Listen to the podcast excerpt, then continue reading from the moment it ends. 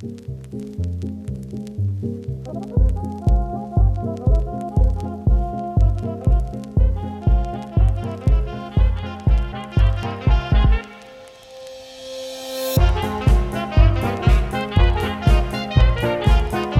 buenas, amigas, amigos, y bienvenidos un día más al podcast Tiene Cosas, un programa donde hablamos de diferentes temas relacionados con el maravilloso mundo del cine. Estáis escuchando a David Gómez, y lo importante, como siempre, ¿de qué vamos a hablar hoy? Pues volvemos a las series para hablar de Invencible, que es una historia de superhéroes muy violenta, eh, que bueno, busca hacerse un hueco en, el género de moda, y que como mayor reclamo, aparte de, esta violencia que, lo diferencia, es que en versión original tiene un reparto de voces brutal, que está plagado de estrellas y que bueno, pues luego mencionaremos. Pero, pero antes de nada, eh, tengo que presentar a mi queridísimo amigo Cristian Sutil. ¿Qué tal, Chris? ¿Cómo estás? Hola, David.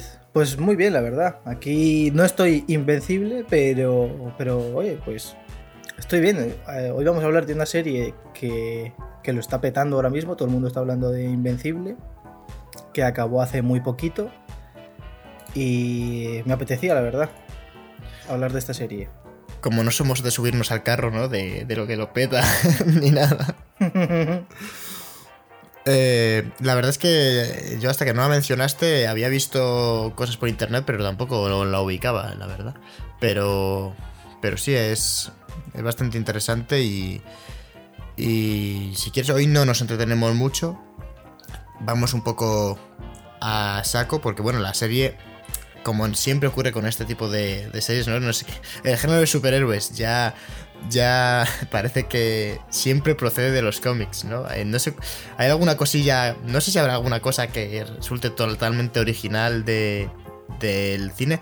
Chronicle, por ejemplo, no sé, creo que no sé si habría cómic de, de Chronicle, que era una peli de superhéroes. Hombre, la, la, pelota, la película esta de, de Eddie Murphy, Pluton Man, por ejemplo, esa creo que era original 100%. no le fue muy bien, pero original era, oye. Pues, pero sí, bueno, sí, si acaso habrá, evidentemente, pero, pero es cierto que la, por lo general proceden del cómic. De hecho, todas las referencias que tiene Invencible, que son muchas, eh, y las parodias, todo eh, procede del cómic prácticamente, yo diría. Y, y, es porque Invencible al final eh, procede, o sea, no sé si está saliendo ya los cómics, o sea, de, de dónde se basa exactamente la serie, Chris. Hombre, pues Invencible eh, es un cómic de, que empezó a publicarse en el año 2000, 2003. Eh, es un cómic que ya ha acabado, o sea que si alguien quiere leerse todos los cómics, son 144 números. Yo hace... Yo empecé a leerme Invencible hace unos 3 o 4 años, cuando me acabé de leer una colección que había aquí en España que era 40 cómics de Batman, eran 40 tomos, eh, que repasaban un poco la vida de, de Batman, bastante chulos.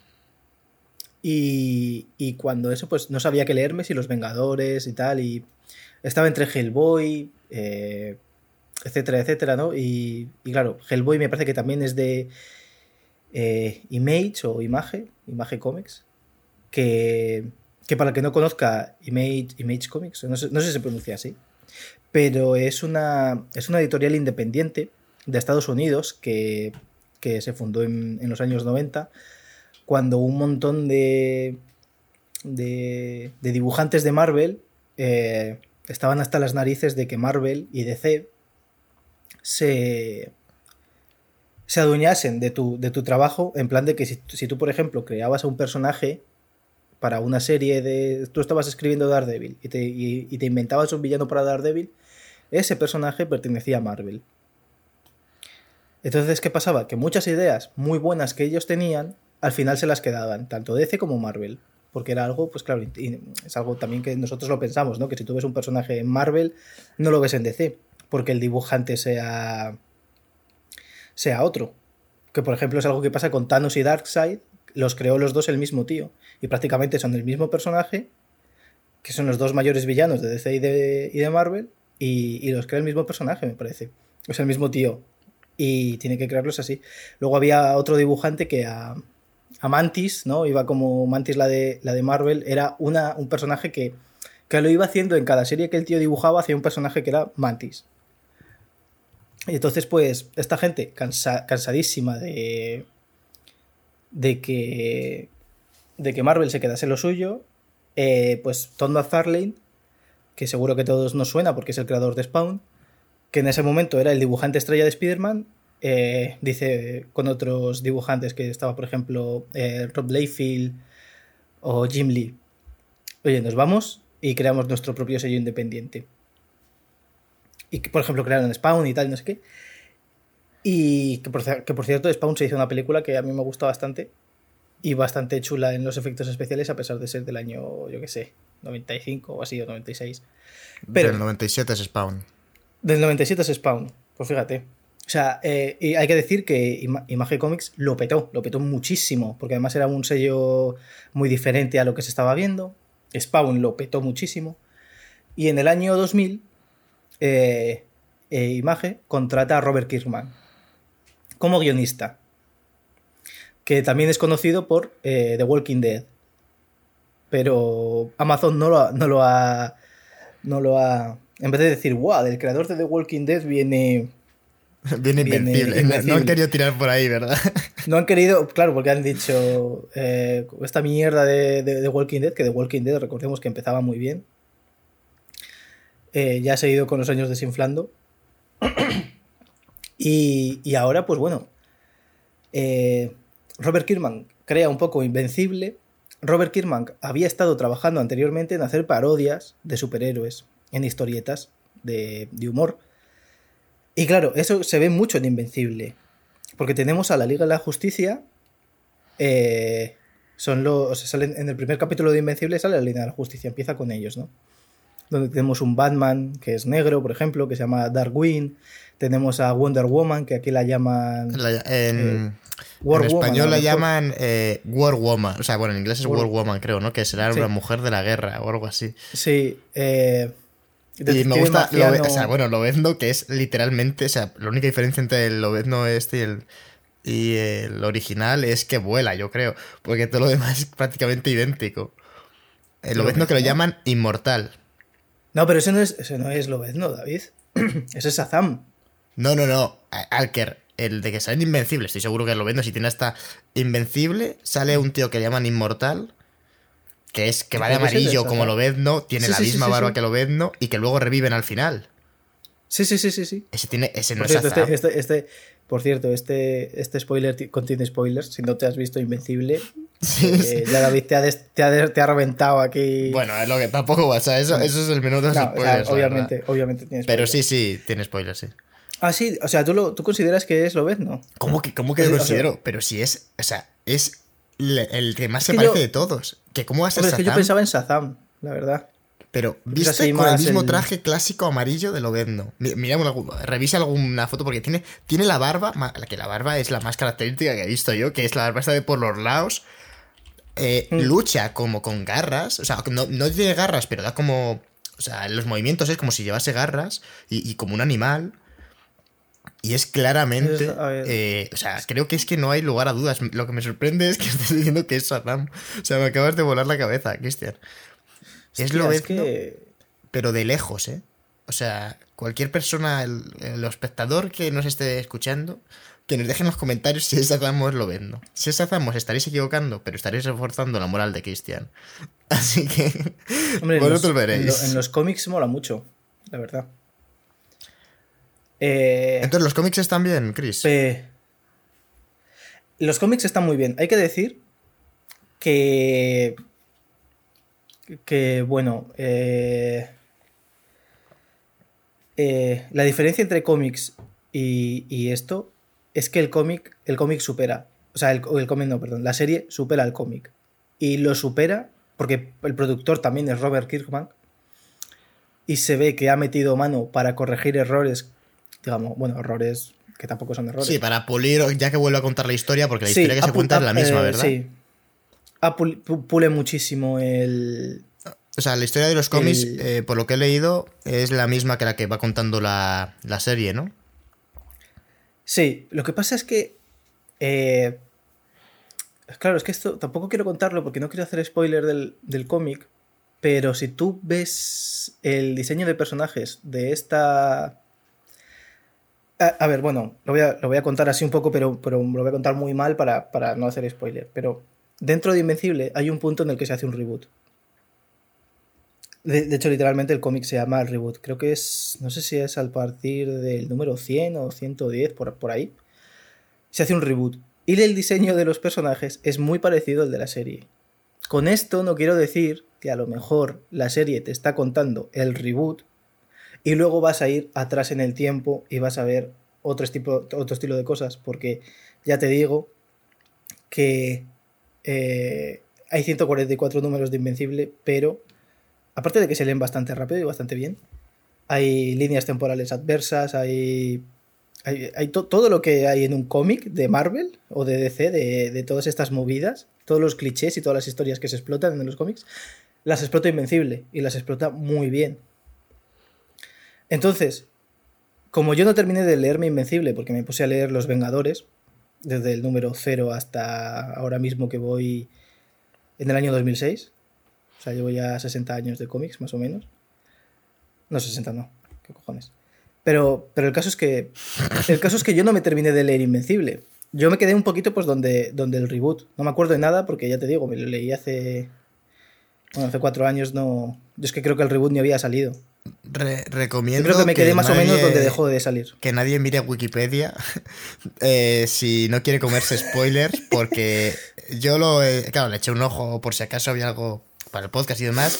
Y lo que te pone son cosas de los personajes y, y de lo y la sinopsis, pero la sinopsis, claro, no te viene la sinopsis. De, si te los metéis en Invencible, que lo llama Invencible Historieta, no te cuenta la sinopsis de la serie, te cuenta la sinopsis de todo lo que viene siendo las cómics y en cuanto lees tres líneas ya te has... Ya, las primeras líneas dices, ah, sí, esto es la serie y luego ya sí, y como te descuides, hostia puta, esto no ha salido en la serie. Claro, o sea, te cuenta ya, te adelanta las siguientes temporadas, no más probable. O sea, yo ayer dije, qué de puta madre, me acabo de joder las temporadas así en un vistazo. Yo ya sé demasiado de Omni-Man y de todo el mundo. Me, me dolió mucho. Eh, porque hay que tener cuidado, ¿eh? en Wikipedia te meten de repente eh, un personaje y en la última frase te pone: Lo mata Tararí. Y dices, ¿será cabrón? Digo, o sea, tened, ojo, ¿eh? No os metáis porque a mí me parece. De la, se, ha escrito esto con muy mala leche. Pero. De hecho, pero pues, si quieres. Pues bueno. Iba, iba, diciendo, pues bueno, o sea, si nos, o sea, que que el cómic está escrito de una manera y al principio, eh, que la serie en realidad son como los 13 primeros números lo que adapta.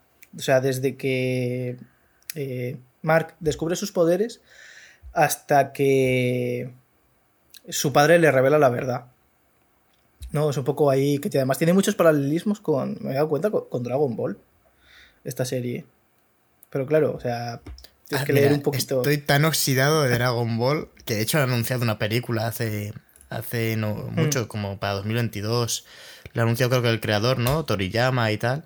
Pero bueno, estoy oxidadísimo. O sea, no, no recuerdo. Mira que la he visto dos o tres veces de, pequeño y, no, no sabría decirte qué paralismo tiene más allá de, de la brutal destrucción, de que vuelan. A, ver, Goku eh, pertenece a una raza que se dedica a conquistar planetas también. Es la raza, además es la raza más poderosa. La verdad es que dicho así ya, ya está unido todo. claro, claro. Y aparte, él es, es una persona que eh, cree que es de la Tierra, porque Goku se da un golpe de pequeño. O sea, Goku le mandan a la Tierra. Sí, eh, se da un golpe y se olvida de todo. Claro, se olvida de todo. Y entonces él usa sus poderes para luchar eh, contra Raditz, que es su hermano, que tiene sus poderes obviamente, tiene poderes ahí, es súper fuerte. Y luego contra Vegeta, que Vegeta es el príncipe de su pueblo. Esto ahora mismo eh, no tiene nada que ver, pero cuando la gente vea seguramente la segunda o la tercera temporada dirá, ¡Ah! ¡qué cabrón! Esto es Dragon Ball. esto es igual que en Dragon Ball. es que eh, Invencible, o sea, las tramas que cuenta ahora, ahora lo comentamos, pero, pero es verdad que, o sea, suenan, todas nos van a sonar ya. O sea, todo lo hemos visto ya. Es, es un poco el. Pero me, pero me hace especial gracia que, sea tan parecido a Dragon Ball en algunas cosas. Que luego es verdad que Dragon Ball está muchísimo peor escrito, muchísimo. El desarrollo de los personajes en Dragon Ball es prácticamente nulo muchas veces. Bueno, yo no me he visto la última temporada, pero, pero en las otras, joder, yo creo que el. Dragon Ball lo tenemos mucho cariño, pero es impresionante el relleno que tiene, es acojonante. pero, pero, no, no, solo, no solo el relleno, sino que. o sea, mola, Dragon Ball mola, pero si tú te paras a pensar muchas veces en qué motivaciones tiene la gente, por qué o por qué pelea, ves que es al final es muy cliché todo y muy muy nimio y, vacuo y es en plan, bueno, pues, pues salvo porque tengo que pelear la, tengo que salvar la tierra, ¿no? Pero es una yo qué sé, es porque soy buena gente y peleo porque tengo que salvar la tierra. Pero en Invencible, aunque es verdad que los personajes están mejor escritos, te lo compro que los diálogos y todo eso no están mejor y que la situación es, bueno, que, que está mejor en general el, desarrollo, sí que me parece que también hay clichés para dar y tomar, incluido el de los personajes principales también. O sea, quiero decir, entrando ya, bueno, entrando en spoilers, como ya hemos entrado. El, o sea, Omniman. Omniman es, es, un conquistador sádico y ya está. Y su motivación es ser fiel al, al, al emperador Palpatine. O sea, quiero decir, es que no me jodas. que es, es un poco. Que es verdad que, el tío, como, está escrito. No, digo en la, digo en la serie, ¿eh? yo me centro en la serie. Como está escrito, sí, que es cierto que, que por lo menos piensas, bueno, está, en mi opinión, está dando, está defendiendo un punto de vista un tanto irracional y, demás, pero es cierto que como te lo intenta justificar con el tema ese de que él vive mil años y que para él la Tierra es una mota de, polvo en su tiempo, que él concibe todo de manera distinta, o sea, intenta darle una dimensión para dar credibilidad a un argumento que es eh, venimos aquí a, a imponer nuestra, a conquistar de manera autoritaria este planeta porque, porque sí, porque no tienen necesidad de conquistar, es decir, no es que estén, no es que conquisten planetas porque se les está acabando los recursos para sobrevivir, no, no, conquistan por conquistar, porque son hmm. gente que... Para demostrar que ellos son los más fuertes. De hecho, ellos mismos dicen que como que, llega un momento en el que cuando conquistan tanto, claro, sus... Ellos no son infinitos, entonces tienen tantos planetas que no llegan a abarcarlos todos con sus con, sí, con su ejército. Entonces es cuando empiezan a hacer esto de enviar solamente a uno a cada planeta para debilitarlo, ¿no? Y tal y cual. Entonces, o sea, es, un poco el típico argumento de malo, conquistador, porque sí. Es un poco como, como Thanos ocurre en, la, en Vengadores. Eh, joder, Thanos, por mucho. Es cierto que le intentan dar humanidad y, y lo consiguen, pero el argumento primigenio es que el tío quiere solucionar un problema con una masacre que tiene evidentemente muchas otras soluciones, pero como si elige otras no habría película, pues pues te dicen, no, en lugar de desear cualquier otra cosa, quiero desear una masacre de la mitad de la, de la población de todo el universo, pero soy bueno, ¿eh? Lo hago por bien de universo. Bueno, vale, Thanos, si me lo puedes contar con... De verdad, eh, me lo puedes contar de muchas maneras, pero esto no es injustificable. Pero bueno, me parece bien que se haya un poco, haga un poco de esfuerzo en, humanizar de ese modo, pero es cierto que no acaba de ser un sí, Pero, pero, pero, joder, Nolan tiene. Omniman tiene muchos matices. O sea, no es. O sea, dentro de la serie lo ves. O sea, su hijo, que se supone que es invencible, ¿no? Así se llama él, pero creo que no gana una pelea en toda la serie. Eh, eh, no le derrota.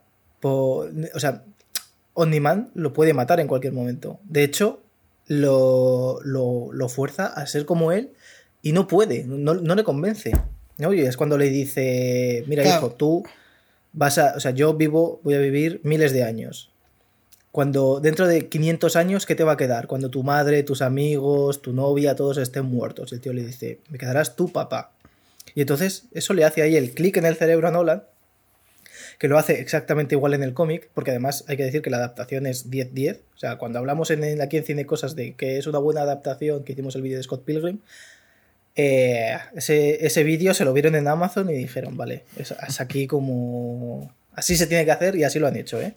Que decir que, no, que ya hemos dicho que no es que solo... No es que solo adapte bien, es que mejora el producto original. Entonces, pues bueno, aquí, aquí Nolan es, es un villano que es verdad que tú lo estás viendo, que, para él la vida, para él es que somos moscas, o sea, Eh, eh, bueno, y además dice que para. Eh, claro, le dicen, y, tú, y Debbie, ¿no? Que es su, su, mujer, le dice, su hijo, y no ha significado nada para ti, yo sé que la quieres, lo he visto, ¿no? Es, o sea, que es su madre al final. Y dice, para mí es como una mascota. o sea. Y la mujer se echa a llorar. Sí que es cierto. A ver, que. Si estoy contigo en que el tío tiene más matices, sí, pero aunque le den un poco una vuelta a Chris, lo que te quería comentar es que se sigue moviendo en el terreno clarísimo de los clichés, porque bueno, al final parte del, terreno de superhéroes, pero tampoco es que...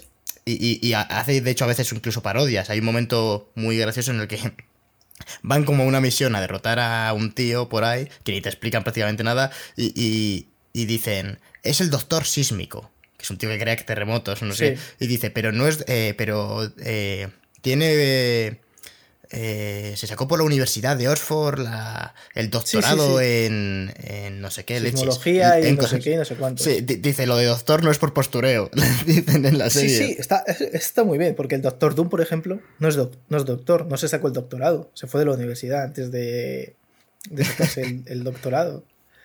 Es que una de las... O sea, bueno, la serie. Se mueve muy bien entre. Es como. Es, mucha gente no lo comparaba con, con, The Voice, ¿no? Porque es la parodia de los superhéroes, pero a la vez es algo serio y gore. Pero yo creo que se maneja muchísimo mejor Invencible en ese terreno que The Voice. Porque The Voice muchas veces tiende a ser. Eh, hacer el chiste de culo, pedo, cacapís, eh, ser más estrafalario. Sin embargo, aquí, cuando hay violencia, no es para crear humor. Es todo lo contrario.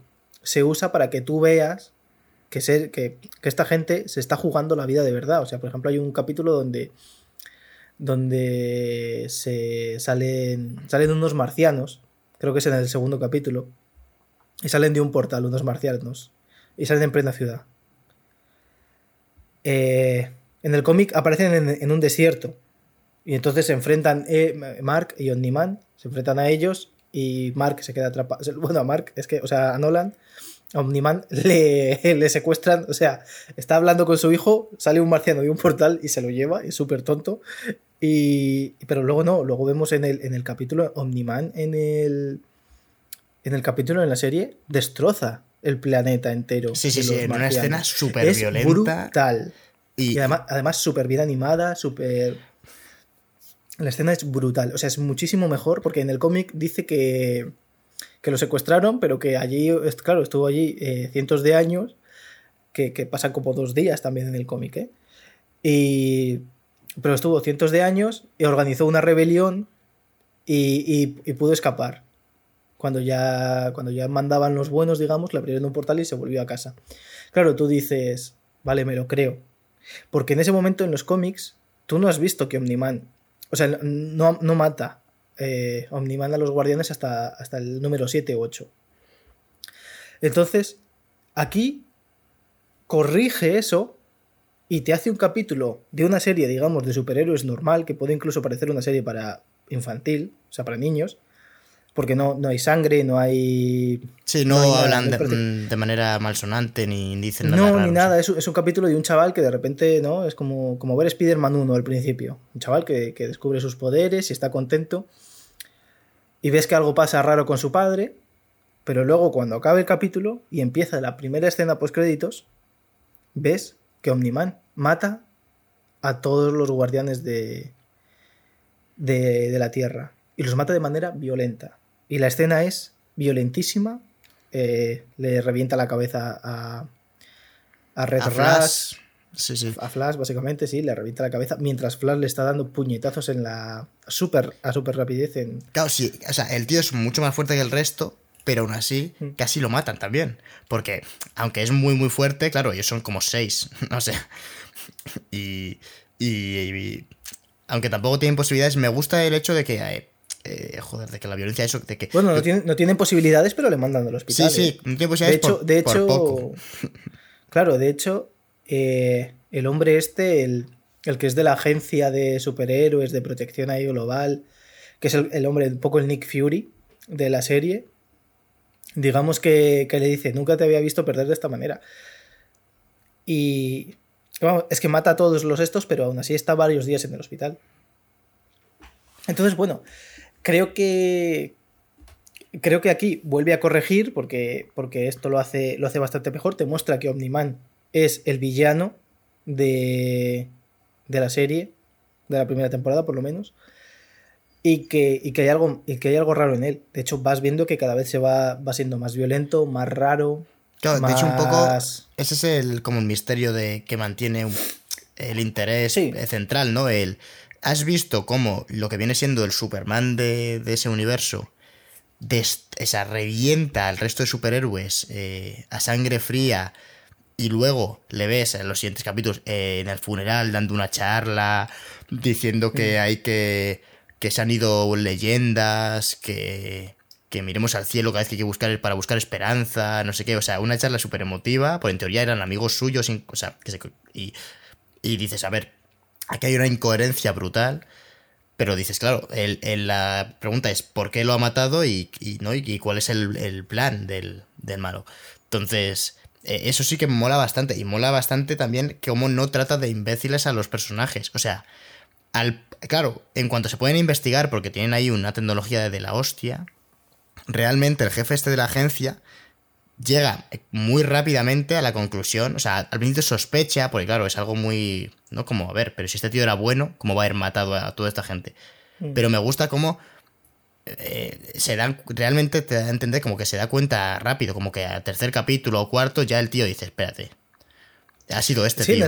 y no lo dice, ni se le enfrenta, o sea, actúa de una manera súper, súper, a mí me gusta mucho ese personaje que actúa de una manera súper racional y y sientes, a mí me gusta mucho de la serie, que los personajes son, son por lo general inteligentes. O sea, que las cosas que hacen mm. no es en plan, a ver, si te enteras de esto y el tío es el tío más, más poderoso del planeta, lo que no hay que hacer es ir a decírselo. Pues efectivamente la gente que se entera de que este tío, o, que sospecha que este tío ha sido el asesino, no va a decírselo por lo general, ni siquiera a su mujer, hasta que no lo confirma. ¿Por qué? Porque sabe que lo más probable es que le, maten. O sea, el, tío el remate y no tenga oportunidad ni de hacer nada.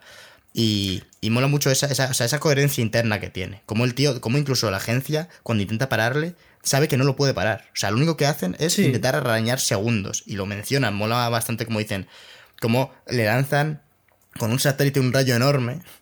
Eh, creo mm. que era. Eh, sí, y el, pero eh, algo como de millones de, de millones de euros, ¿no? Un rayo ahí que, destruye prácticamente muchísimos kilómetros, que mata muchísimos...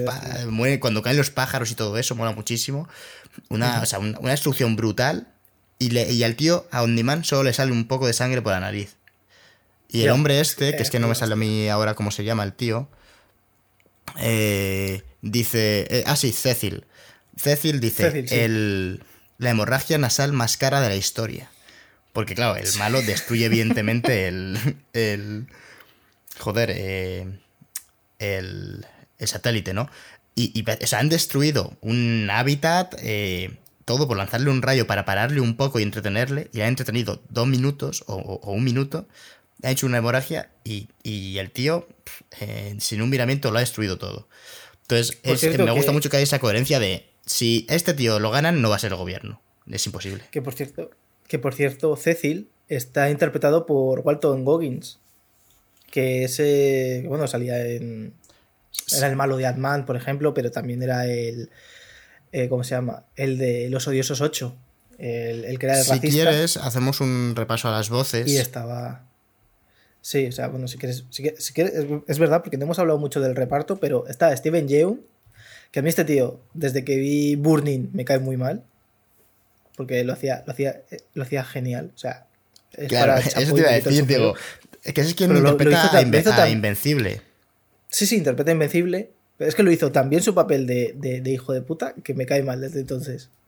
Luego está Sandra O, que es la actriz de Killing Eve y también estuvo muchos años en Anatomía de Grey. Eh, tenemos también a J.K. Simons como Omniman. que mola que te caes.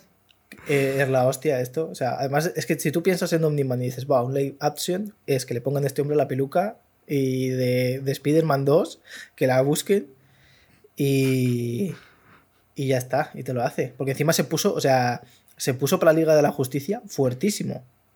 Pero en plan de que ese tío te da una hostia y te decía torero, ¿eh? eh J.K. Simons. Busca J.K. Simons en el gimnasio. Ah, bueno, es verdad, que sale la Liga de la Justicia, tú. Sí, sí, es el. Eh, Sale de la justicia que no es sí. necesario que esté, que esté fuerte, porque. No, no. Pero escúchame. O sea, tú ves unas fotos, sale con una barba, pues. Pues yo porque me he afeitado, pero como la mía. Unos cacho de brazos. Unos bíceps, tío. O sea, mira, tiene unas venas que cabe, cabe una moneda de un euro, tú. Puedes poner ahí para. Pues está preparado para ser Omni. Está preparado para, para ser Sa- Omniman, pero, pero el rollo de verdad. Sale también eh, Seth Rogen, que, Sí, que hace de, que hace de Alien. el- alienígena. sí, Alien del también. alien, sí. Eh, Mark Hamill sale, que es- creo que hace de, de Art, el- la ge- los dos pavos azules, ¿no? Ah, eh, sí, los, los gemelos. Molan eh, bastante los gemelos, eso, la verdad. Sí, son, son bastante guays. Luego está Zachary Quinto, que, es, que era Spock en, las, en la trilogía de las pelis nuevas de Star Trek, que hace de robot. Y no sé si has mencionado a quien hace de Amber, a, a Zazie Betts, que Ah, bueno, sí, Sassy Betts, increíble. eh, yo, o sea, es la. Es que me sonaba mucho y es la que sale en Joker, eh, Sí, Joker, la vecina, la- y también sale en Deathpool, que no recuerdo cómo se llama el personaje. Eh, dominó. Y pues eso, o sea, que eh, animamos a que la gente eche un ojo porque es brutal, ¿eh? Ahí, o sea, lo igual por los nombres, mucha gente no los conoce, pero si ve las caras, va- o, eh, si está acostumbrado a ver pers- eh, películas en versión original y esto se lo ve en versión original, va a reconocer voces, va a decir, uy, aquí esto me suena mucho. Porque es que es espectacular. O sea, sale Marsala Ali haciendo. O sea, que, que es como el. eh, eh, interpreta que me parece que. Como el, el Kingpin de ahí, ¿no? El, no sé cómo se llama el personaje. Eh, eh, por cierto, David, eh, bueno, Ma- eh, Mark Hamill hace de el tío que hace los trajes. Ah, sí, pues. Pues me he columpiado. Sí, sí, esto lo acabo de ver. Es que yo la he visto, yo no la he visto en versión original. Entonces, pues. Yo sí que me lo he visto en no versión original, y rec- pero reconozco que. que, mm, la- a ver. Que a lo mejor también, que a lo mejor también lo ha hecho, oye, no lo sé. No, no, sí, lo, o sea, no lo decía por, por haberlo escuchado, ¿eh? es porque lo estaba leyendo aquí y, y pensé que Art era, o sea, Art es el de los trajes, ¿no? Ese de los trajes. Sí, pues no sé por qué he pensado que Art eran los bichos, es que hay muchísimos personajes, porque una cosa que hace esta temporada también, Los, Y geme- es- es gemelos, presentar- los gemelos presentar- Moller, el que perdón, que Chris. es Kevin Michael, que los gemelos Moller los interpreta Kevin Michael Richardson. Ah, mira. Eh, bueno, lo que Luego- comentaba es que Sí. que esta temporada presenta bastante, o sea, hace como una presentación del mundo, del, de cómo conviven en él, pues eso, muchísimos personajes y, y organizaciones de, que, habremos visto en muchas otras películas, que es cierto justo que en el género de superhéroes ya ocurre que en las propias películas ya conviven en estos universos que se están creando, ¿no? Eh, Spider-Man con Iron Man, con el Capitán América, o sea, ya ocurría en este género justo, pero... Pero es cierto que aquí lo une todo, ¿no? O sea, me recuerda en parte la serie a Ricky Morty, pero... O sea, me parece que no llega tan lejos como Ricky Morty, porque... O sea, Ricky Morty, por ejemplo, también eh, se mueve en ese terreno de, de homenaje, parodia a, al género de ciencia ficción, a las típicas historias de viajes en el tiempo, de robots, científicos, ¿no? Un poco... eh, hay, hay un batiburrillo ahí de, de tramas que cu- cualquiera que lo vea, realmente Ricky Morty mm, da una vuelta a las tramas, pero son tramas conocidas. Algo que ocurre un poco aquí también. Es cierto que... Pero pero en Ricky Morty es como más paródico, el ritmo es bastante más frenético, ¿no? Porque duran 20 minutos las, los capítulos. Y es cierto que no es que cuente la mitad, o sea, Ricky Morty cuenta mucho por capítulo, lo que pasa es que van muy a saco.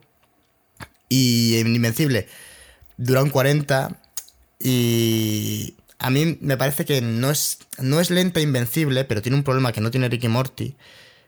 Y es que mm, gran parte de lo que te cuenta, eh, al moverse en ese terreno de parodia, homenaje, ¿no? De, de género de superhéroes, eh, ya lo hemos visto. O sea, realmente muchas de las tramas son las típicas tramas de...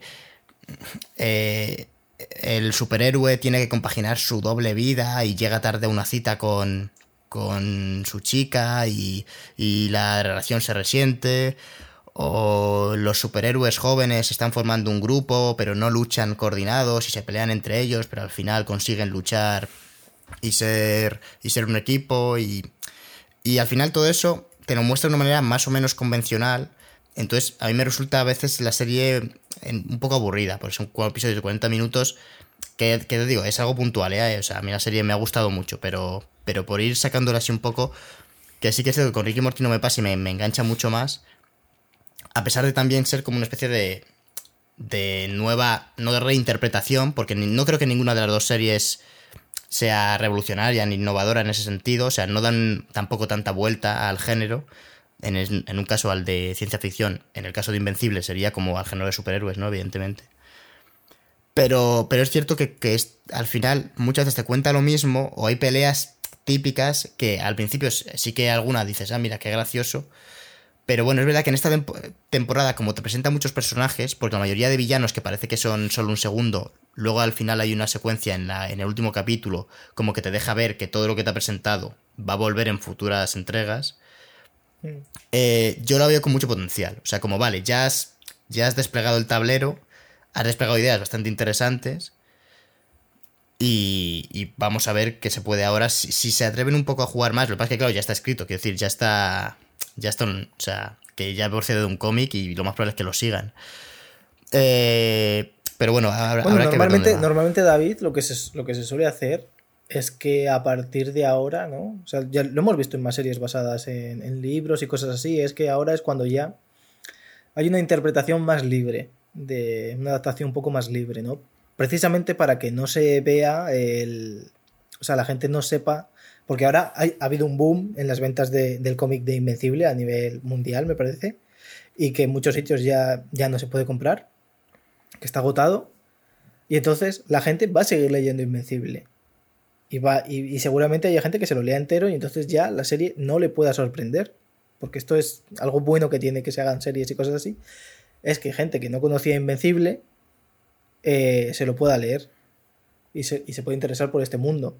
Entonces, yo creo que ahora si eh, va a ser más, más libre. Va a seguir con algunos puntos de la trama, pero creo que va a ser más libre.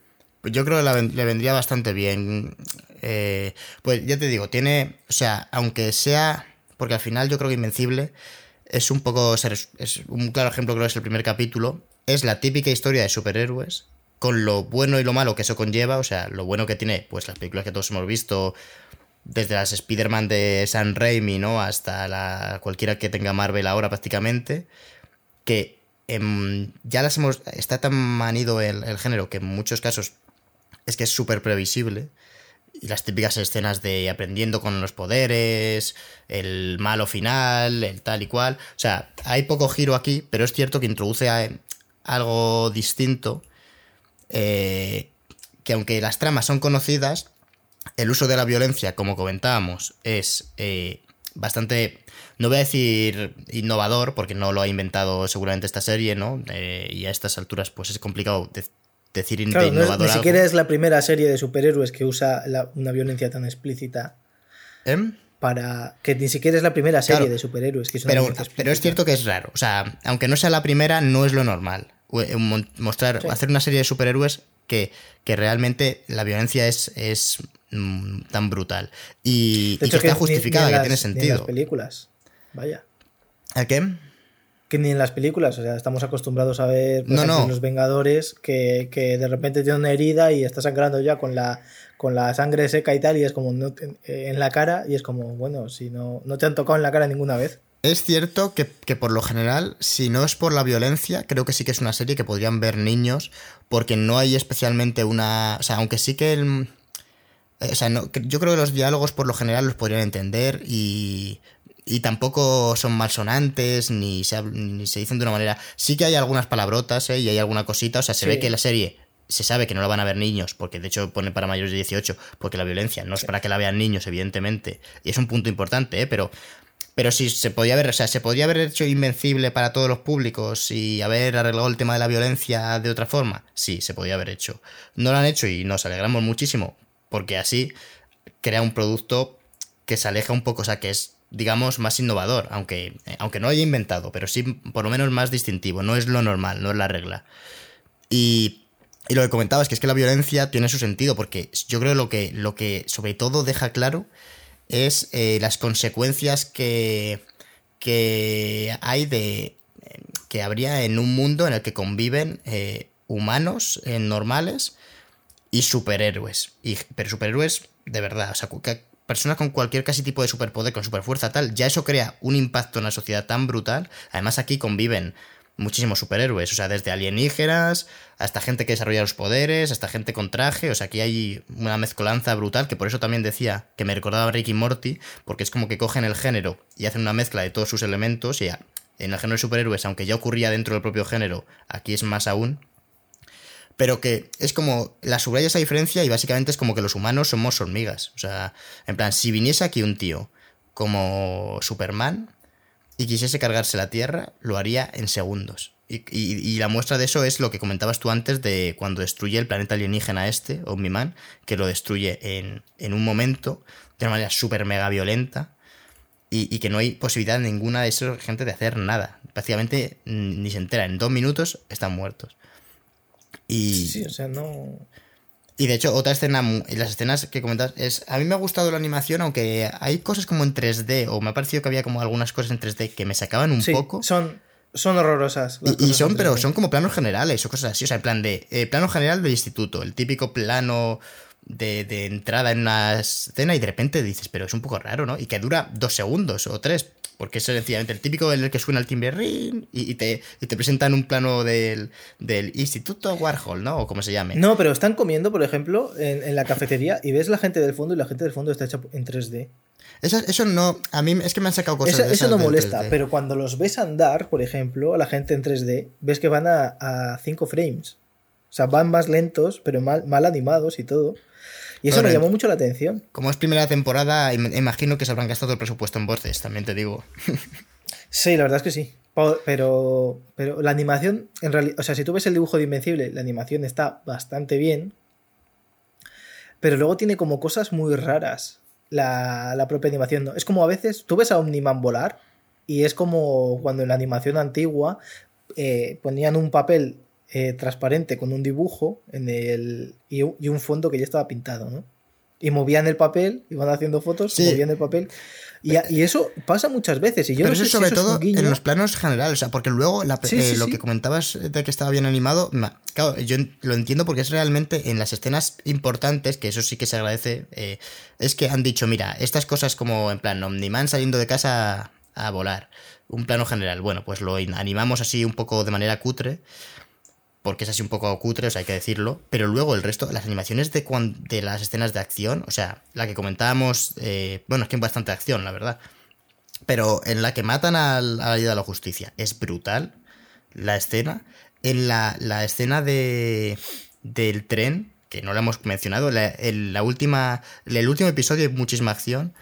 En los dos últimos, eh, creo que esto ocurre en el, en el 7 hay una escena en la que revienta, o sea, se pone Omniman, agarra de la cabeza a su hijo y revientan un tren. O sea, no voy a definirlo porque entiendo que quien haya visto, o sea, que quien esté escuchando esto tiene que haber visto la serie, porque si no, no están entendiendo absolutamente nada. Revienta todo el. O sea, y está muy bien. O sea, realmente ahí no dices está mal animado o hay algo raro. No, no, ahí se lo han currado y, está, y el detalle y todo está de puta madre. Pero, yo diría que, las dos escenas que usa David son la misma, ¿eh? ¿Eh? Que a veces que hay una... O sea, la cámara está puesta, ¿no? Detrás de Omniman y ves que está usando a su hijo como para choques, reventando a su vez a toda la gente que hay, pero creo que usa dos veces la misma escena.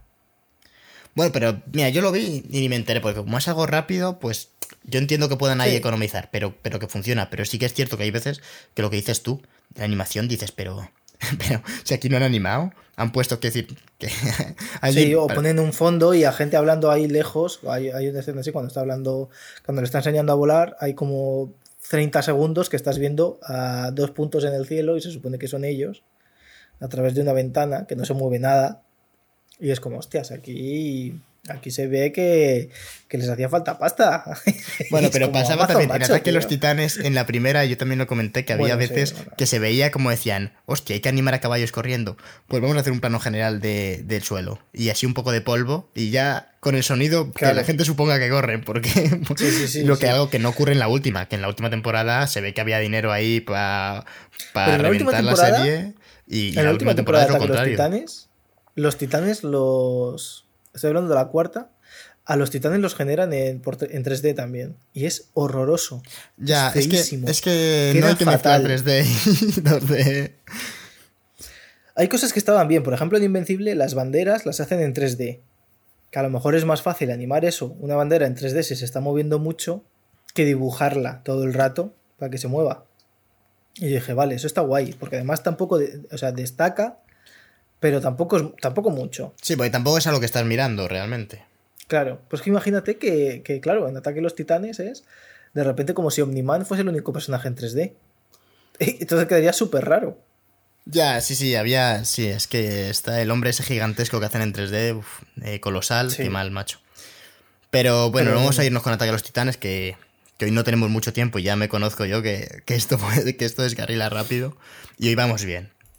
Eh, otro detalle, así que, comentar bastante guay, es que aparece en algún momento de, cada capítulo, no, no es, creo que no suele ser siempre en el mismo momento, o sea, cuando, cuando les apetece. Sé, de lo que estás hablando y no. aparece la pantalla de título que pone eh, Invencible, o sea, en plan, aparece, hay un momento muy guay en, la primera, en el primer capítulo, que yo pensé que solo iba a ocurrir en el primer capítulo, de hecho, pero no ocurren todos, que es, el primer capítulo al final te muestra la típica película de superhéroes, hasta que tiene el girito final ese de la escena super gore en la que matan a toda Liga la Justicia, ¿no? Pero en esa típica película de superhéroes, eh, o bueno, típica historia de superhéroes más bien, eh, al final, como en el momento ya en el que el héroe ha, ha comprendido sus poderes y se está enfrentando al mal y la responsabilidad y tal y cual, dice al malo, eh, a uno de los malos, sí, porque yo soy, y aparece en el, título, Invencible, ¿no? Y aparece escrito por, por Robert Kirkman. Por Robert Kirkman, y, o sea, basado en, la, en los cómics de Robert Kirkman y tal y cual. Y sí, son tres los creadores de Invencible. Eso se vuelve a, a repetir. O sea, luego de cada capítulo aparece el nombre Invencible en algún momento en el que alguien dice, ah, sí, ha sido Invencible, y vuelve a aparecer el título, pero cada vez tiene más sangre. Hasta que ya en el último capítulo está todo manchadísimo de sangre porque la, porque la peli, o sea, peli, la, la serie se va volviendo cada vez bueno, tampoco es que se vaya volviendo cada vez más turbia, pero sí que ya sabes, pues por los tiros que va y, y bueno, de hecho sí que es verdad que al final la violencia es, las escenas de violencia son más brutales. Pero, pero es, eh, también me gusta el, que se, eh, lo que comentaba que se movía en el terreno de homenaje, que yo que sé, aparece, por ejemplo, aparte de los propios personajes, que son parodias o, imitaciones, o sea, aparece Hellboy, lo que comentabas, Batman, Wonder Woman. Es una mezcla entre Hellboy y Constantine. Y a mí me gusta mucho ese personaje. Sí, sí, sí. Mi favorito la primera. O sea, yo hubiese visto una serie solo de. Yo espero que vuelva, de hecho, porque dicen que no lo llegan a matar. De hecho, mola mucho que dice no está, que no está muerto, está en el infierno. O sea, no como a uno, ¿no? Aparece un kaiju. o sea. Eh, que básicamente es. Chutulu. Eh, entonces, mola bastante es como, como eso. Aquí han dicho todas las cosas que haya así de, de superhéroes, pues para adentro. Y por eso te digo que tiene potencial, porque realmente en el universo que han creado es que, es que hay, mm, hay lugar para prácticamente es todo. Es un poco lo que comentaba Ricky Morty, en plan de con los portales, con tal, con, con todos los personajes que presentan, con que conviven diferentes especies, con movidas de estas de interplanetarias. Realmente es que si saben jugar bien, no van a hacer, porque ya está todo contado, pero al menos que no cuenten lo más típico, ¿sabes? O que le den una vuelta.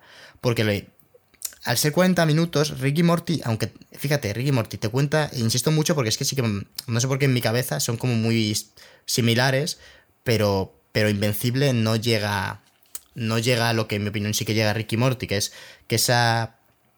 A profundizar, bueno, no profundizar, pero, pero al menos resulta más entretenida, digamos. O sea, o sea porque, porque Invencible sí que me parece que a veces es aburrida.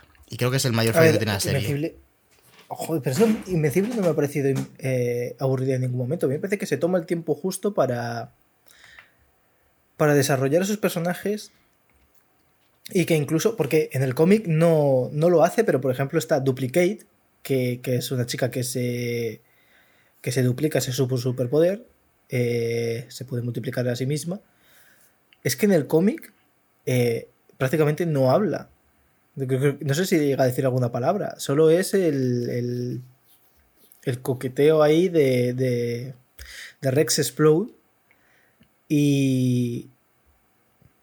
Y joder, por lo menos aquí hace cosas. La, la, la ves. Eh, Atomif también tiene más desarrollo. Puedes Quiero decir, todos los personajes, por, por nimios que sean, o sea, Robot, que, que, al principio es como un personaje que la gracia está en que baja, es un robot y, y tal, pero luego ves que tiene muchísimo desarrollo. Claro, Robot me parece, fíjate que el, buen ejemplo de por donde yo creo que tiene que tirar la serie, que es cómo juega, o sea, eh, el robot no sabe si es bueno, si es malo, de hecho al principio parece malo porque ves cómo te dejan escapar a uno, a los gemelos estos azules, pero después ves que mm. no, que en realidad es bueno porque tiene una motivación, porque tal y cual. Y cómo se va uniendo todo, el robot me parece guay, porque sí que dentro de lo que cabe creo que se sale un poco más del típico cliché. Pero todas las escenas de llego tarde a la cita, o sea, aparte, me parece como que hay demasiado eh, trama muy, muy típica.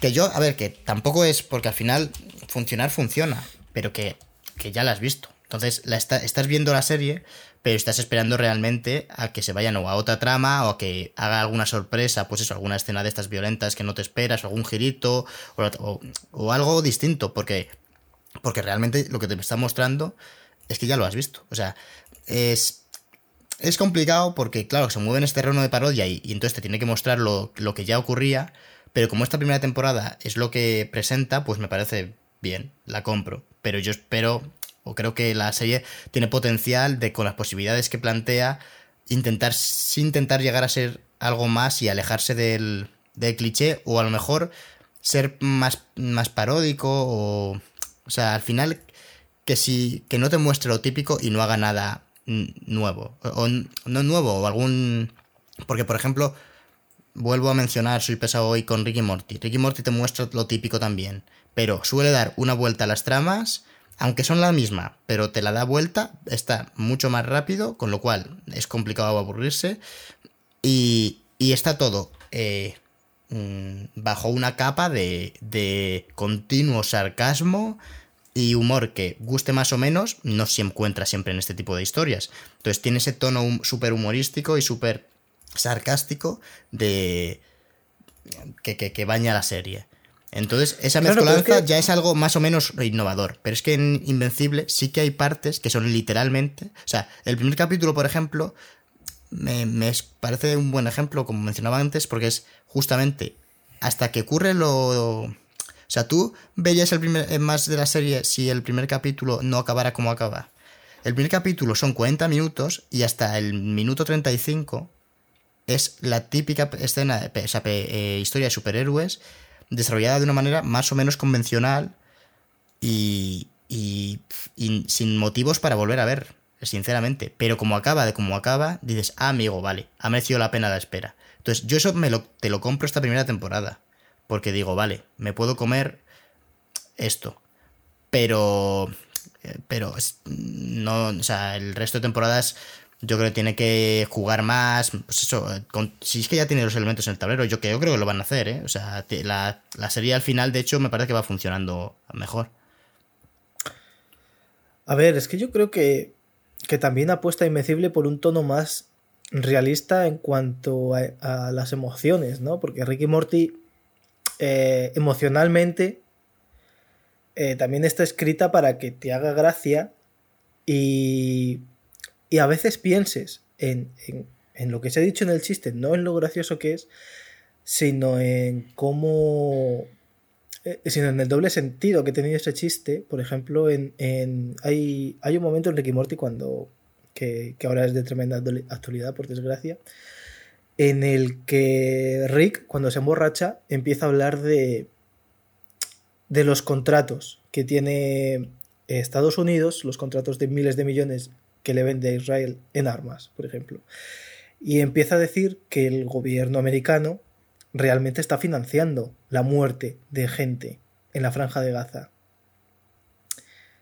Claro, esto eh, lo está diciendo Morty, en plan, tú cuando te emborrachas, eh, eh, no, el otro día te emborrachaste, empezaste a decir no sé qué, esto, la venta de misiles, no sé qué, no sé cuántos, y, y Rick dice, no, no, es mentira, tal, y, mira como a cámara diciendo, oye, que no, que no, que no se diga esto, que, que no soy... Claro, ¿no? Porque también hay, hay, un problema porque, claro, cuando tú en Estados Unidos denuncias el, el la matanza sistemática que llevan haciendo desde hace desde que acabó la Segunda Guerra Mundial prácticamente eh, de Israel sobre Palestina en Estados Unidos mm, eh, es un tema muy delicado y enseguida te llaman antisemita. Recordemos que a Gina Carano eh, también la hizo un comentario donde la acusaron también de antisemita porque porque claro, que no creo que lo fuese, era una burrada lo que estaba diciendo, pero a mí no me pareció que se estuviese metiendo con los judíos o no sé qué. En Estados Unidos es como un tema muy tabú, sobre todo a nivel, pues eso, de en Hollywood no digas nada que pueda parecer que te estás metiendo con los judíos o tal.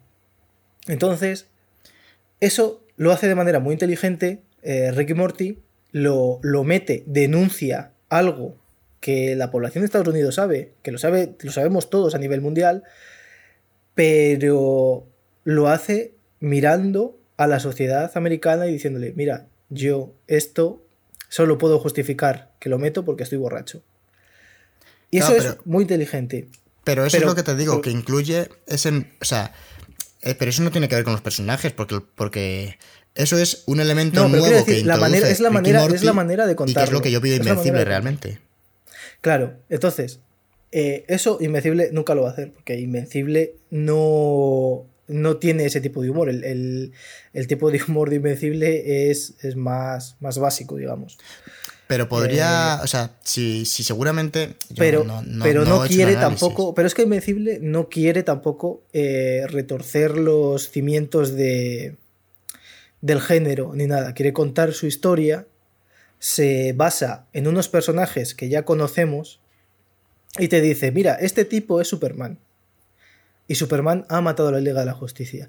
Que es algo que hay, hay directores de cine que quieren decir, que te cogen y te dicen, mira, he hecho una película, la película más oscura de todos los tiempos. Eh, cuatro horas de metraje, Superman es malo, eh, hay que tener cuidado con él. Y ni siquiera llega a un nivel de adultez, eh, ni de. ni de épica, ni de nada pero Invencible sí llega, y llega eh, con el ABC de, lo audiovisual, ¿no? Con, mira, personajes, eh, tramas que son medianamente interesantes, personajes bien desarrollados, y te hace tener ese interés por los personajes. No, no hay un solo personaje que no despierte tu interés en, en, Invencible. Sí, esto, o sea, estoy, como por ejemplo en la película. No como por ejemplo en cierta película que, que, que estás deseando que los maten a todos. A ver, estoy de acuerdo contigo en que Invencible es más interesante eh, que Zack Snyder, que le haya gustado Zack Snyder, vale. pero... No, pero, pero, pero, escúchame, no, esto, esto que tampoco se entienda como un ataque a Zack Snyder, pero Zack Snyder es, digamos, el director que, que o sea, si Zack Snyder le hubiesen dado Invencible, estaría encantadísimo. Habría hecho una mierda con ello, como hace una mierda con todo.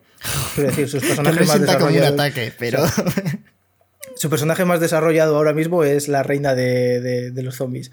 Pero, pero no, quiero decir, eh, pero en Marvel, ¿cuántos personajes de Marvel en las películas eh, que tú cojas y veas una vez digas, hostias, pues quiero más, quiero más de este tío? Porque, porque aparte de Iron Man, o sea, tú ves la primera de Thor y dices, bueno, ha estado bien Thor, pero no quiero, tampoco quiero 200 historias de este personaje. O la primera de Capitán América, por ejemplo. Pero es que yo de este Invencible, por ejemplo, es lo que mencionabas tú, que no, no retuerce tanto como Ricky Morty las, las cimientos del, género, pero es que es lo que... Pero, yo creo que... Pero Ricky Morty sí que, sí que retuerce un poco la, ciencia ficción y eso, que, al final es su rollo. Pero eso es lo que yo le pido Invencible, que haga con como, como... O sea, yo como espectador le prefiero a estas alturas que ya hemos visto 50 veces la misma historia de superhéroes, que si me va a contar la misma historia de superhéroes, al menos la retuerzo un poco. Y sí que hace algo, o sea, lo que mencionábamos de la violencia, que los personajes evidentemente están todos, es cierto que se dedica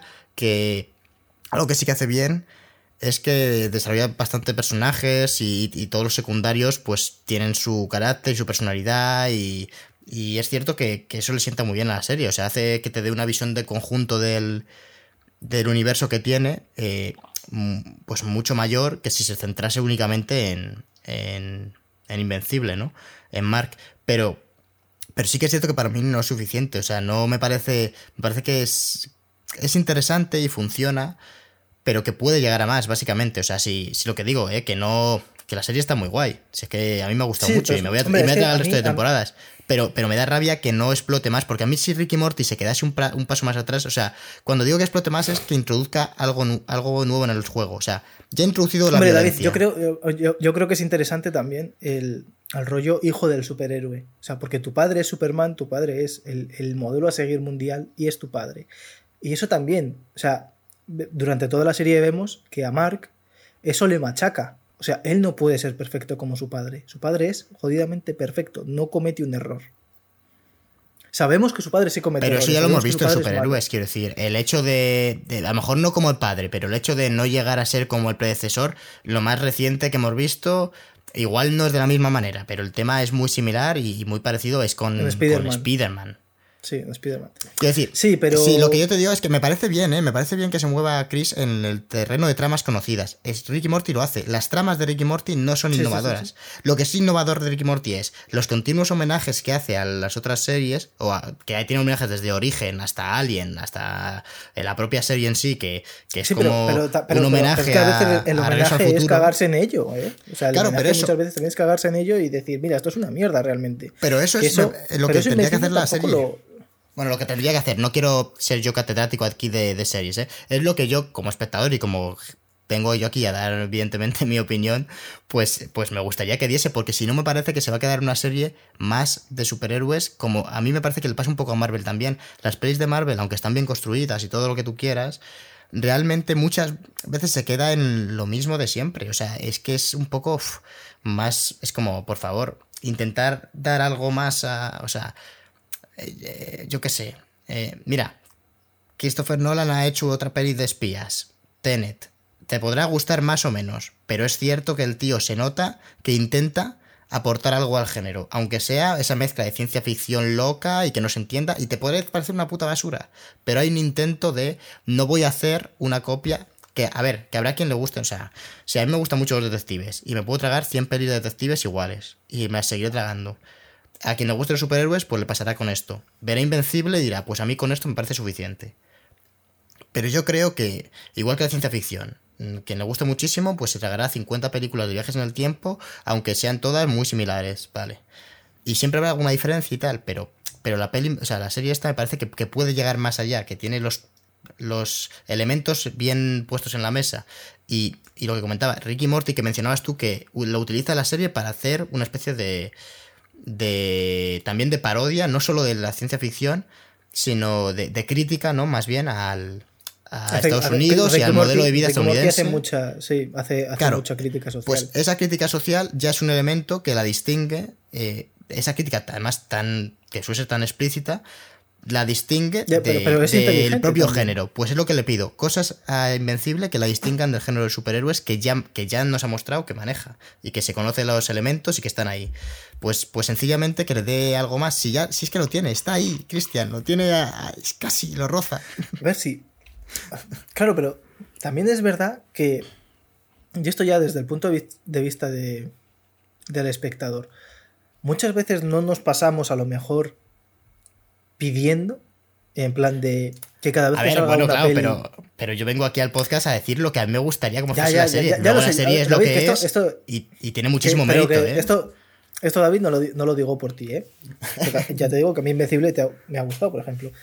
Pero muchas veces, y esto pasa con cualquier. Básicamente, ¿no? Eh, va a salir Black Widow. Y Black Widow es verdad que es una película que ya parece que va como muy de tapadillo y, tal. Pero luego parece que Marvel, su siguiente gran paso va a ser como Los Eternos. Y ya está vendiendo como la, película como si fuese el, mayor evento que ha pasado en la historia de la humanidad reciente. ¿no? Desde que el hombre viajó a la luna y luego eh, eh, eh, hasta los Eternos, que se estrenó los Eternos en cine, no pasó nada, a pesar de que venimos de Endgame, de Infinity War. Entonces es, es un poco como, no ya porque Marvel, Marvel es Marvel y lo, y lo vende como, como obviamente lo tiene que vender, pero seguramente mucha gente espere de esta película que sea la, la hostia, los Eternos. Y, y yo creo que es algo que también nos pasa a todos, ¿no? Que siempre que va, que, va a haber algo nuevo, esperamos que sea la hostia y que cambie todo y, y que sea una nueva. Eh, que, que, marque. Y, y, al final eso pasa una vez cada, cada 10 años. Incluso con películas que parece que lo van a petar y que a partir de aquí vamos a ver eh, más películas de ese estilo, luego muchas se quedan en nada. Por ejemplo, eh, Joker es una película que, que que tuvo eh, una gran acogida entre la crítica, una gran acogida entre el público. No una gran acogida por parte de Christian. Por, sí, sobre todo. Yo la vi dos veces en el cine. ¿eh?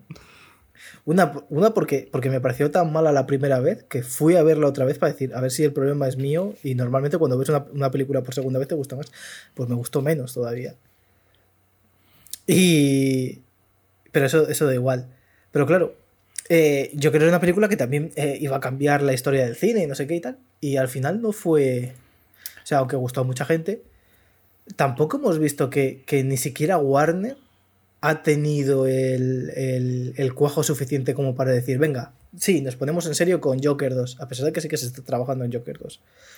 Entonces, creo que también. A ver, sí, yo. A veces, como espectadores, tenemos que, no tenemos que mearnos fuera del tiesto, porque si tú vas a ver una peli de Transformers, sabes a lo que vas. Y si vas a ver Invencible, seguramente sepas a lo que vas. Sí, sí, pero la serie también juega un poco. O sea, a ver, si yo no pretendo que revolucione el género. Y yo no veo la peli que veo pretendiendo que revolucione el género. O sea, mm, me voy a ver la siguiente de James Bond. ¿Va a revolucionar el género la siguiente James Bond? Te digo yo que no. ¿Y la siguiente de Misión Imposible? Tampoco. ¿Y me van a encantar? Sí. Fallout revolucionó el género, mm, hizo cosas muy interesantes, pero no revolucionó el género. O sea, eh, fue avanzando. O sea, como mucho te diría que la saga en sí ha ido poco a poco avanzando. Bueno, no me voy a poner aquí a hablar ahora de Misión Imposible, que ya tenemos un podcast, quien quiera que lo vea. Pero. Pero. el caso es que, que, estoy de acuerdo contigo hasta cierto punto de que es, muy fácil yo desde aquí, desde mi silla y mi habitación, decir, pues Invencible tendría que ser esto, tal y cual. A ver, con cero arrogancia, quiero decir, a mí la serie me ha encantado Mm, me, o sea, pero como ya que hablamos de la serie, pues tampoco voy a decir, uy, que todo guay y tal, ¿no?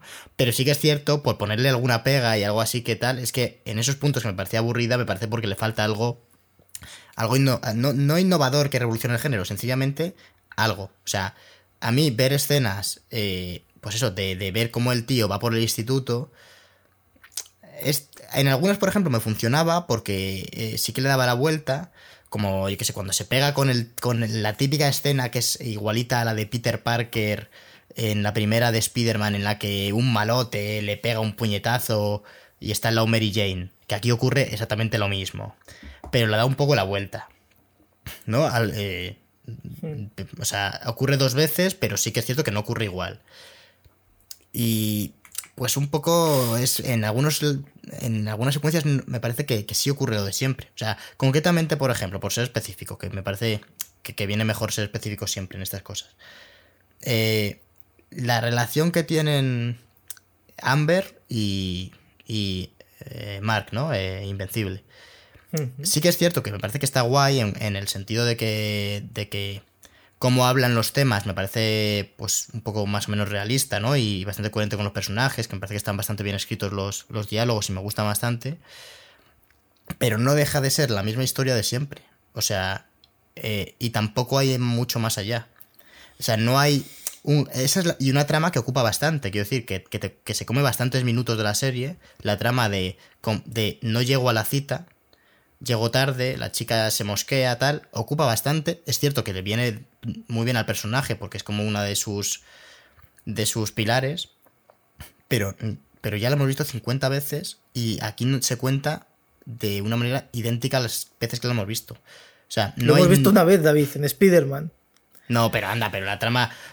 Lo típico de. Bueno, Spider-Man, pero es que Spider-Man se ha hecho tres veces para empezar. Eso para empezar.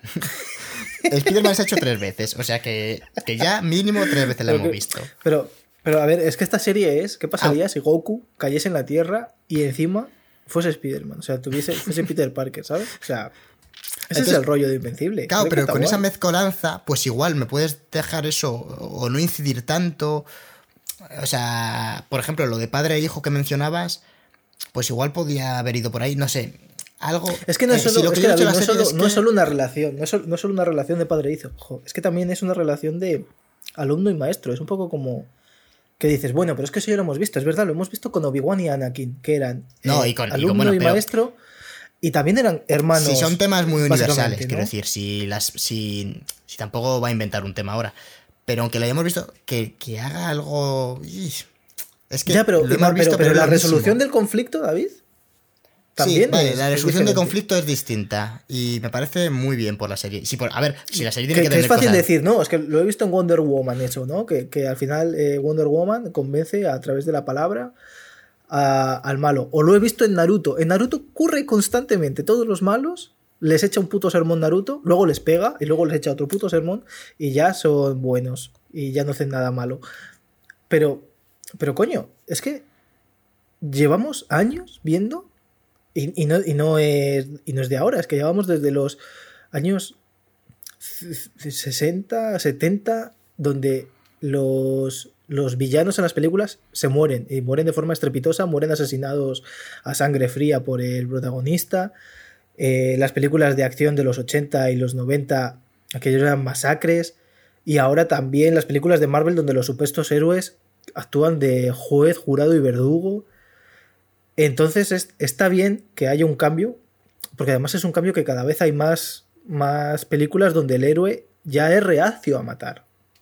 Porque entiende que es un héroe y que, y que incluso, joder, se puede perdonar, porque eso parece que en las películas no, no existe y en la vida real tampoco existe el perdón. Y es como, claro que sí, joder, yo puedo perdonar a alguien que ha matado a mi padre. Porque eso es lo difícil. Lo difícil no es matar. Matar es muy fácil si tienes superpoderes. Si eres Omniman, los demás son moscas. Tu hijo también. Eh, eh, Tu hijo en realidad para ti es como un perro.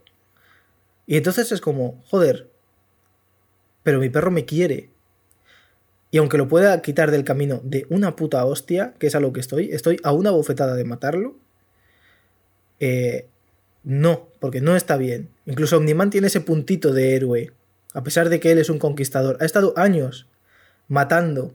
Sí, lo en nombre de la tierra. subrayan, de en plan, qué raro que un Viltrumita que no haya terminado Sí, su trabajo. claro. Es la primera vez en Porque años. los bueno, porque- o jamás en la historia los ocurrido esto.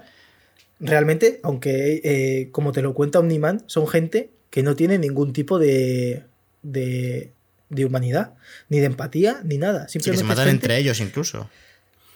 es gente que vive para el deber y para su nación. De hecho, eh, este hombre vive para su nación. Es nacionalista Viltrumita. Y, va a conquistar la tierra. Entonces, de repente, cuando se da cuenta de que, tiene una serie de sentimientos, es cuando cambia la película. Es lo interesante. Y ahí es donde acaba la, la primera temporada. Porque Mark es un Viltrumita con todos los sentimientos que te da la humanidad.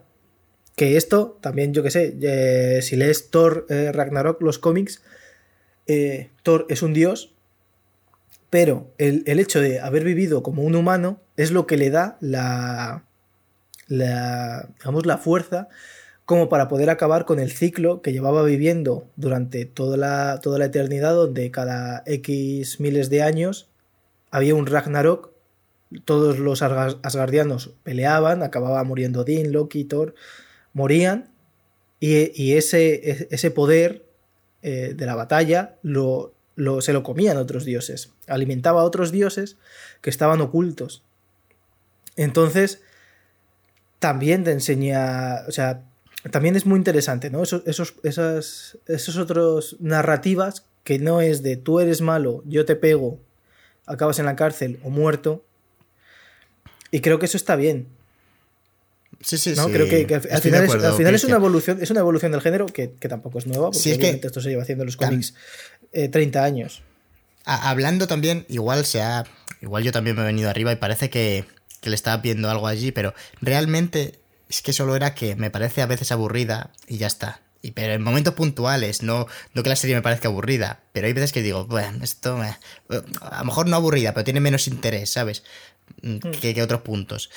Bastante menos interés. Entonces, bueno, igual no es, no es un problema de contenido, ¿no? Como señalaba yo aquí. O también, igual, si hubiese durado.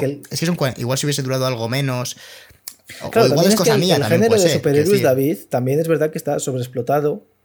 Vemos demasiado. Y al final es verdad que poco a poco yo creo que... Tú y yo vemos tantísimo que llega un momento en el que tu cabeza explota, claro. Quiero decir, pero no solo, no solo que vemos, es que vemos tanto cine que nos la sabemos todas. Entonces, ya es difícil sorprendernos. Ya cuando llevas muchos años viendo cine, es difícil que te sorprendan las tramas, que, te, que los giros de guion te los ves venir.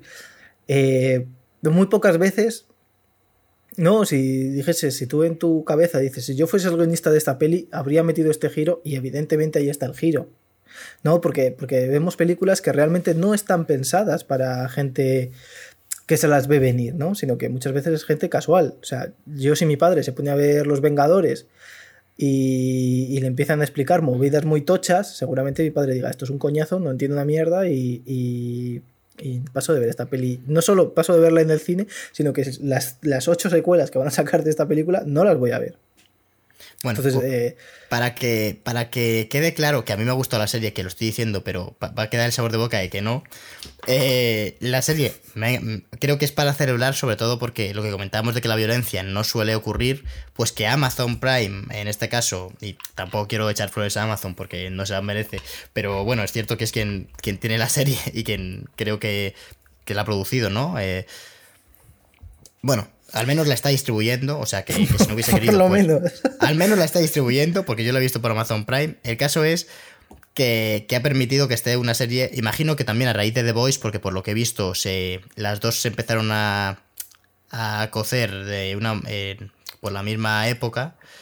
Eh, pues a raíz de que The Voice ha funcionado bien, han dicho, bueno, pues no, no hace falta cortarnos aquí con la, con la violencia, porque, por ejemplo, esta es una serie que no vamos a ver en Disney Plus, porque tiene violencia brutal y es para mayores de 18 y es muy raro verla en Disney Plus. Bueno, igual ahora que han hecho lo de Star. Sí, David, porque está ahora la sección de Star. Es cierto que ahora me, callo. Ahora que han hecho lo de Star, que está Deadpool y tal, sí, sí. Ahí es, cierto que han, corregido, bueno, que han corregido. Que han hecho eso que me parece bien. Me, parece bien que hagan esa diferenciación para que cualquier persona pueda ver una cosa y, y haya una diferenciación clara de mayor de edad, tal. Pero bueno, el caso es que eh, aunque él es.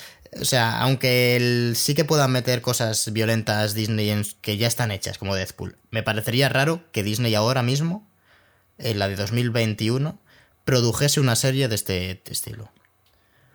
Mm, y porque es muy violenta y Disney juega un poco en contra de este rollo.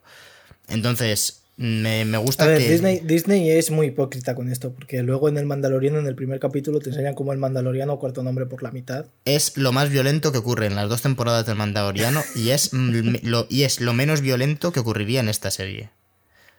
Es así.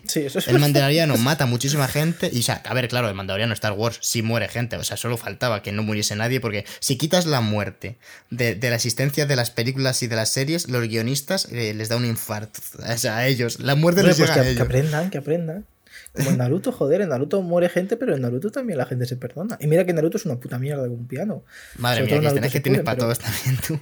Pero que te quiero decir es que Invencible me, gusta. Me gusta que, que, que, hayan dicho, venga, una serie de, de superhéroes pero con, con que, no tenga que cumplir estándares típicos de... Es que lo reinsisto mucho esto porque justo en el superhéroes, joder, Marvel ocurre muchísimo, Invencible es más violenta que cualquiera de Marvel y no tiene por qué ser bueno que sea violento. O sea, a mí me parece bien que Marvel no las haga violento. Sí que creo que a veces juega en su contra, creo que no le vendría mal en algunos momentos ser un poco más así, pero bueno, yo lo entiendo también, para, porque tienen que vender, tienen que también ser un producto que luego recupere la inversión y demás. Y la, y, la película se sostienen sin esta violencia. Pero es que aquí Invencible, si me quitas la violencia que tiene, me caería la serie bastante. Creo que es un elemento bastante importante. Y, y joder, me, ha gustado. Entonces, si quieres, vamos cerrando. No sé si tienes algo más que mencionar, la verdad. ¿eh? Ah, bueno, se estrena el futuro de la serie, porque sí que va a haber segunditos de la temporada. Lo han confirmado, de hecho, hace muy poquito.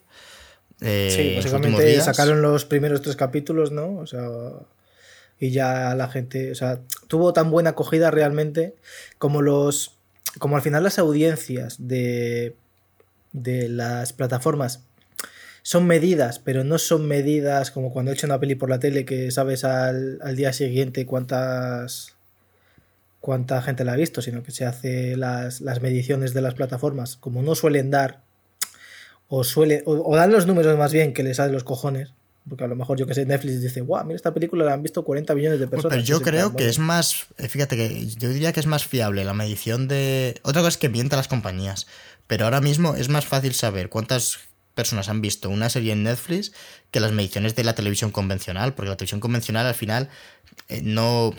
Era como... Es que no sé exactamente cómo se llamaba, macho. Pero como X personas, ¿no? Tenían... Igual ahora ya no se hace así.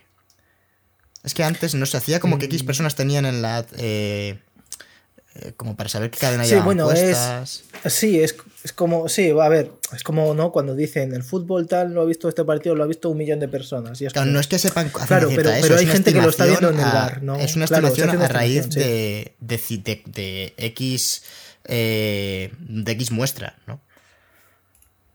Sí, o sea, se tiene, sí se hace una estimación porque no, obviamente tú no sabes cuánta gente hay en una casa viendo, por ejemplo, lo de Rocillito.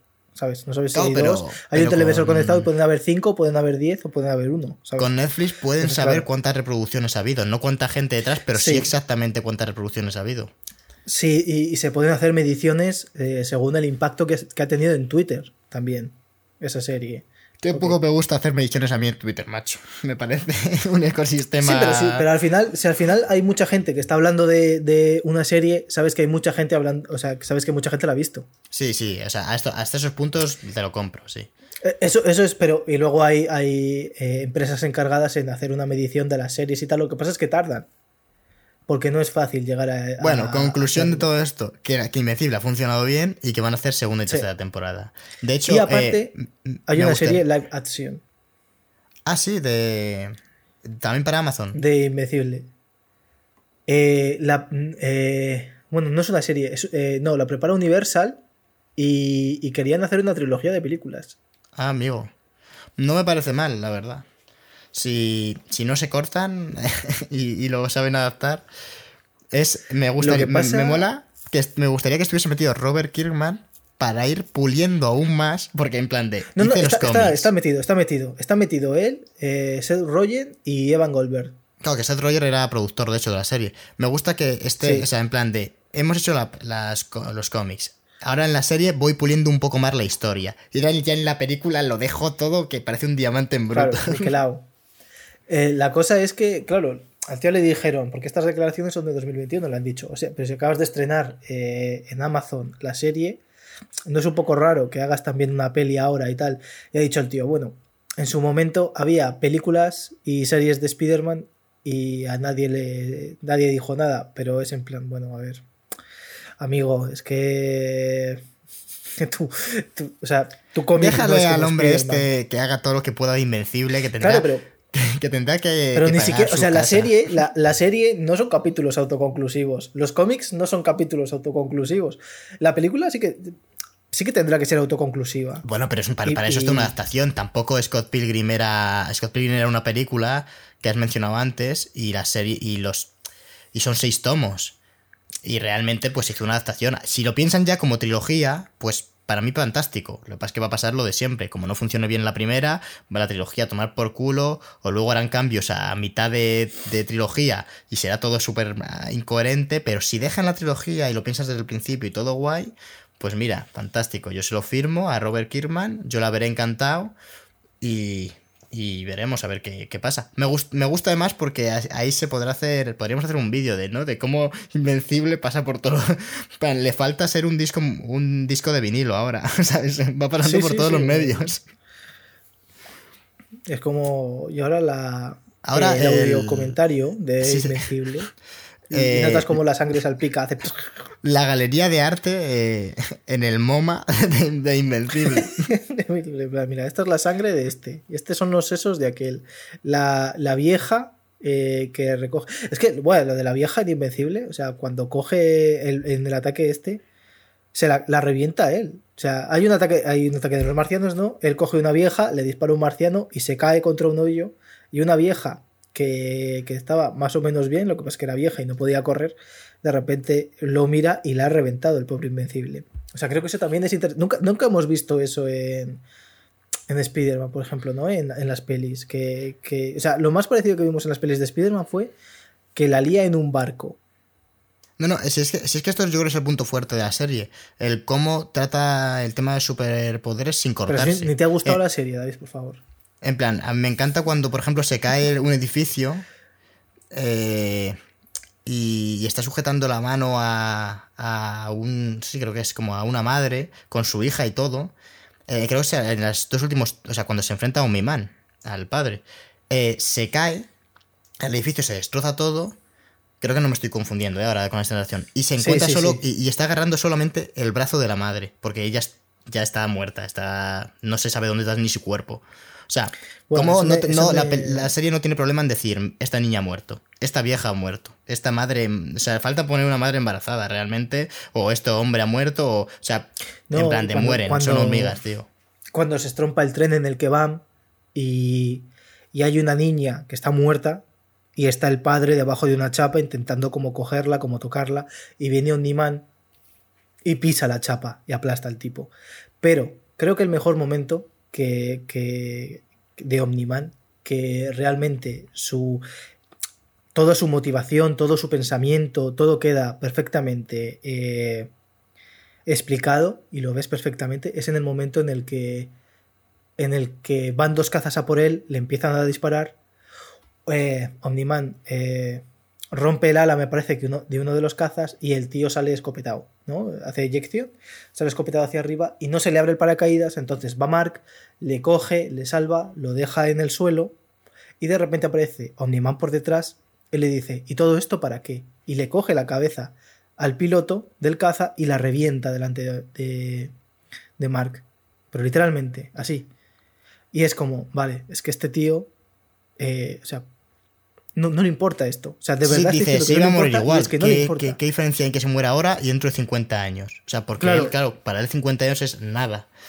Eh, pero, claro. pero, pero, no entiende que, claro, que para gente sí. Pero bueno, sí, sí, sí, sí. La serie que la recomendamos. Ahí es, ahí, eso, eso es un. Eso es eh, chapo de guion de cómo hacer que, que las, las, ideas de un personaje que te parecen tremendas veas que de verdad, porque no me, a, mí no, a mí que me digas, no, es que yo soy un conquistador y tal, y me la suda tu vida, me la suda la vida de los humanos, porque para mí sois insectos, es en plan, vale, pero no, pero me lo demuestras en el tren, me lo demuestras en el edificio, me lo, me lo demuestras matando, y sobre todo me lo demuestras en esa escena. Sí, que es sé que todo la serie en ese terreno eh, se mueve muy bien. Y de hecho yo creo que es cuando, cuando mejor luce. Eh, cuando da esa vuelta al, en plan de eso, ese personaje que es súper violento, pero, pero que no se corta. O sea, no hay un... Lo que tú decías, de en plan, Superman es malo. No. Aquí mm, está claro. O sea... Y es cierto que se echaba de menos en, el, en otro tipo de pelis y, y, de, y de series. Y aquí, mira, pues está. No me he visto The Voice, no la puedo comparar, pero pero vamos, eh, yo creo que más o menos hemos comentado lo que teníamos que comentar, Chris. Sí. ¿Te parece, ¿Te parece que despidamos? Sí, hombre, eh, sí, me parece bien, pero vamos, iba a decir que, que aunque mucha gente se compare The Voice con esta serie, no tiene nada que ver, simplemente pues, en que sale sangre, son superhéroes y sale sangre. Superhéroes y, y sangre, ¿no? Sí, básicamente que, que, no se corta, o sea, es... y eso está bien. Bueno, pues mientras esperamos al, al spin-off de Hellboy, del Hellboy Constantinese, y esperamos que no vuelva. Lo va a ver, David, no lo va a ver, lo siento. No, está sí, la, la, la, película que está preparando en realidad de Invencible va a ser de este tío. Bueno, si hace yo eso. Yo te lo juro, yo vería, yo... yo vería una serie de, de. De hecho, Robert Kirkman estuvo haciendo otro cómic que es un spin-off que que se llama, es, es, el de un perro, macho. No me acuerdo el nombre, pero, pero salen de Invencibles. De, hay, hay spin-offs dentro del universo de Invencible. Y. Pero el, como el, el, perro ese que aparece, el del perro. No, no, no, es, es, es ah. el perro sale más adelante. El, el, perro ese del que tú me hablas, uno que es blanco, ese. No me acuerdo cómo se llamaba, bestia, no sé qué. No, yo digo. No, ese no. Bat, yo digo el que lee. el. ¿Cómo era? El perro hipnotista. Leo un cómic que se Ah, llama. Eh, sí, sí, el perro, el perro, sí. El No doctor recuerdo. extraño de los perros. el- Sí, el perro hipnotista creo que se llama. no, es, Eh, no es el perro hipnotista, eh, es que no, no sé cómo será aquí en España. o el perro era- espiritista, puede ser. No lo sé. Sí, algo así. Es que no sé, era algo del rollo, pero sí, Spirit- me hacía Spirit- mucha gracia. Sí, algo así. Sí, está muy bien. Que de hecho le dicen, es el, te mola lo que menos mola, le dicen. al tío. Pues. Pues esto ha sido, yo creo que, que el episodio, la verdad. No podemos alargarnos mucho más, eh, porque tenemos nosotros prisa. el, tiempo apremia. Así que nada, como siempre, dar las gracias a, a las valientes que nos escuchen, que han llegado hasta aquí. Mm, Si habéis escuchado, o sea, si, si habéis visto la serie, pues joder, eh, siempre mola si nos dejáis un comentario diciendo, pues, pues no estoy de acuerdo con nadie, Zack Snyder es la hostia, ¿no? Lo que, lo que consideréis. Y siempre con respeto y a, a nosotros al menos. Pero bueno, eh, Cristian, recuérdales dónde, No, dónde no nos pueden esperéis lo escuchar. mismo. no, pues nos pueden escuchar en... Bueno, si buscan cine cosas, en, en Spotify, Evox, eh, Apple Podcasts, eh, donde sea, ahí nos pueden escuchar. Si nos queréis seguir en Twitter es arroba eh, cinecosas guion bajo y si nos queréis seguir en Instagram es arroba cinecosas. Exactamente, además somos por somos poco turras, la verdad. Y, y tenemos un feed guapísimo en, en- en Instagram. La verdad es que está fino, fino. Eh, pues nada, Chris, muchísimas gracias por acompañarme. Nada, David, a ti por invitarme a tu programa.